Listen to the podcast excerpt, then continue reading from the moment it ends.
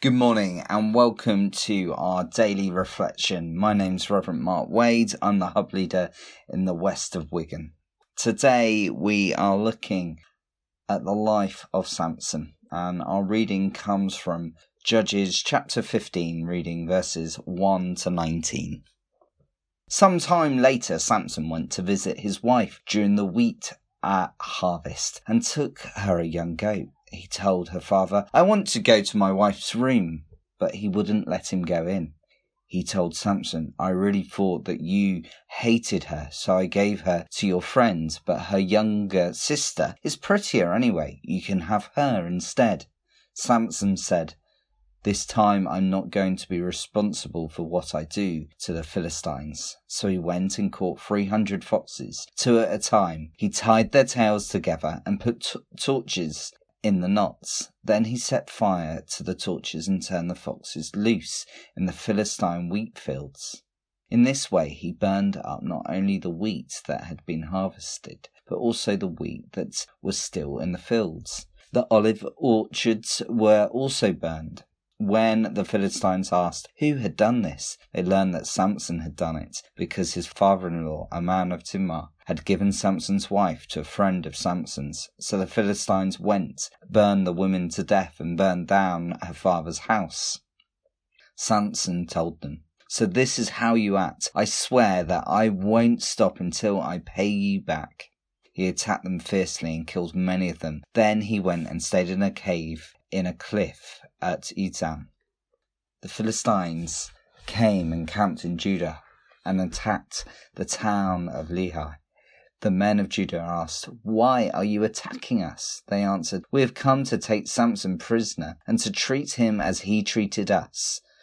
So these three thousand men of Judah went to the cave at the cliff of Etam and said to Samson, Don't you know that the Philistines are our rulers? What have you done to us? He answered, I did to them just what they did to me. They told him, We have come here to tie you up so we can hand you over to them. Samson said, Give me your words that you won't kill me yourselves. All right, they said. We are going to tie you up and hand you over to them. We won't kill you. So they tied him up with two ropes and brought him back from the cliff. When he got to Lehi, the Philistines came running towards him, shouting at him. Suddenly the power of the Lord made him strong, and he broke the ropes around his arms and hands as if they were burnt thread. Then he found a jawbone of a donkey that had recently died. He reached down and picked it up and killed a thousand men with it. So Samson sang, with the jawbone of a donkey I killed a thousand men. With the jawbone of a donkey I piled them up in piles. After that he threw the jawbone away.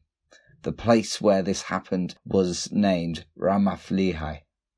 Then Samson became very thirsty, so he called to the Lord and said, You gave me this great victory. Am I now going to die of thirst and be captured by these heathen Philistines? Then God opened a hollow place in the ground there at Lehi, and water came out of it. Samson drank it and began to feel much better. So the spring was named Hakkore. It is still there, Lehi. This is the word of the Lord. Thanks be to God. Samson defeats the Philistines.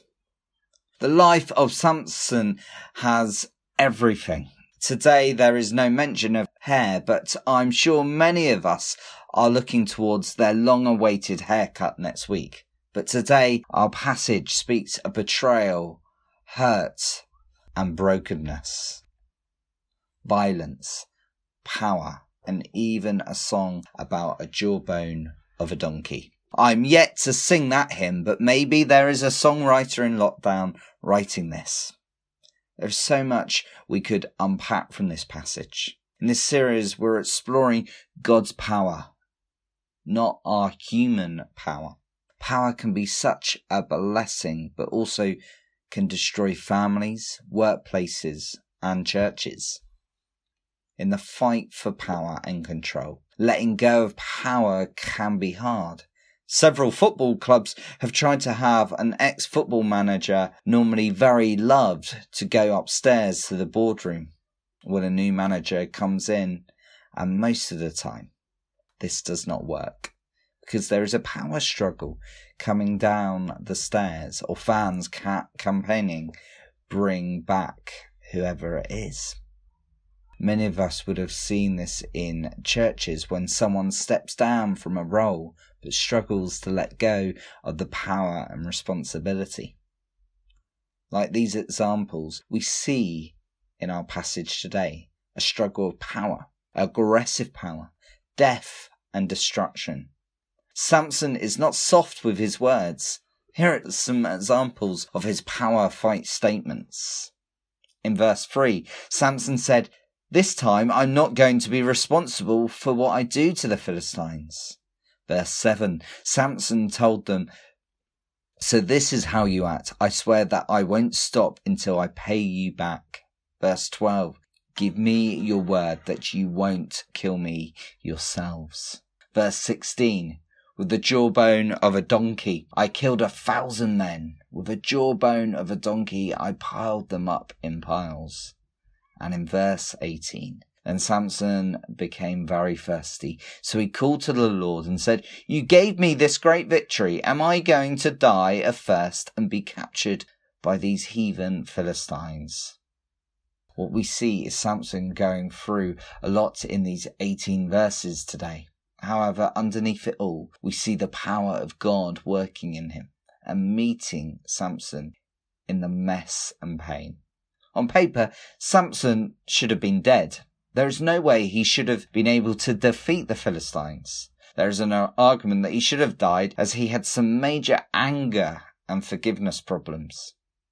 Yet God saw something in Samson, even in his anger and even at the end of the passage in his whinging to God, asking him, Are you going to let me die of thirst?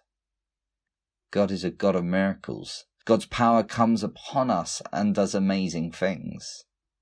God's power is better than our power. Samson found this in this passage, and as we journey on with Samson, we see this. God's power lives in us and works in us but are we aware that we may be ignoring it and wanting our own power? Power is a gift. Using power in the wrong way can destroy. Being led by God's power can be transformative. Take, for example, that PCC meeting, that school governors meeting, that family gathering. Imagine if we step down from our own fight that fight to have control and your voice to be the loudest? Have we let God's power come upon us? Let God's power lead us. We would see transformation in us, our family, our meetings, and relationships. God's power is the most powerful gift we can be given, better than any role or title. We are all each called by name by God and are invited into a relationship. And in that relationship, we're invited to come and follow and not be led by ourselves, not have an agenda, but to let God's power and plan take over. Samson fought against this. This nearly led to his destruction and death. Are you willing and ready to put down your power games and let God's power take over you and all you do. Shall we pray together? God, we thank you. We thank you, you walk with us. We are sorry when we let our own power, our own mind, our own agendas take over. We pray, come, Holy Spirit. Come, Holy Spirit, fill us. Come, Holy Spirit, lead us. Let your power fill us. Let your power lead us. We pray this in the name of Jesus. Amen. And shall we gather our prayers together in the prayer that Jesus taught us? Our Father in heaven, hallowed be your name. Your kingdom come, your will be done. On earth as in heaven, give us today our daily bread. Forgive us our sins as we forgive those who sin against us. Lead us not in temptation but deliver us from evil. For the kingdom, the power, and the glory are yours, now and forever. Amen. Take care. I'll see you soon. God bless.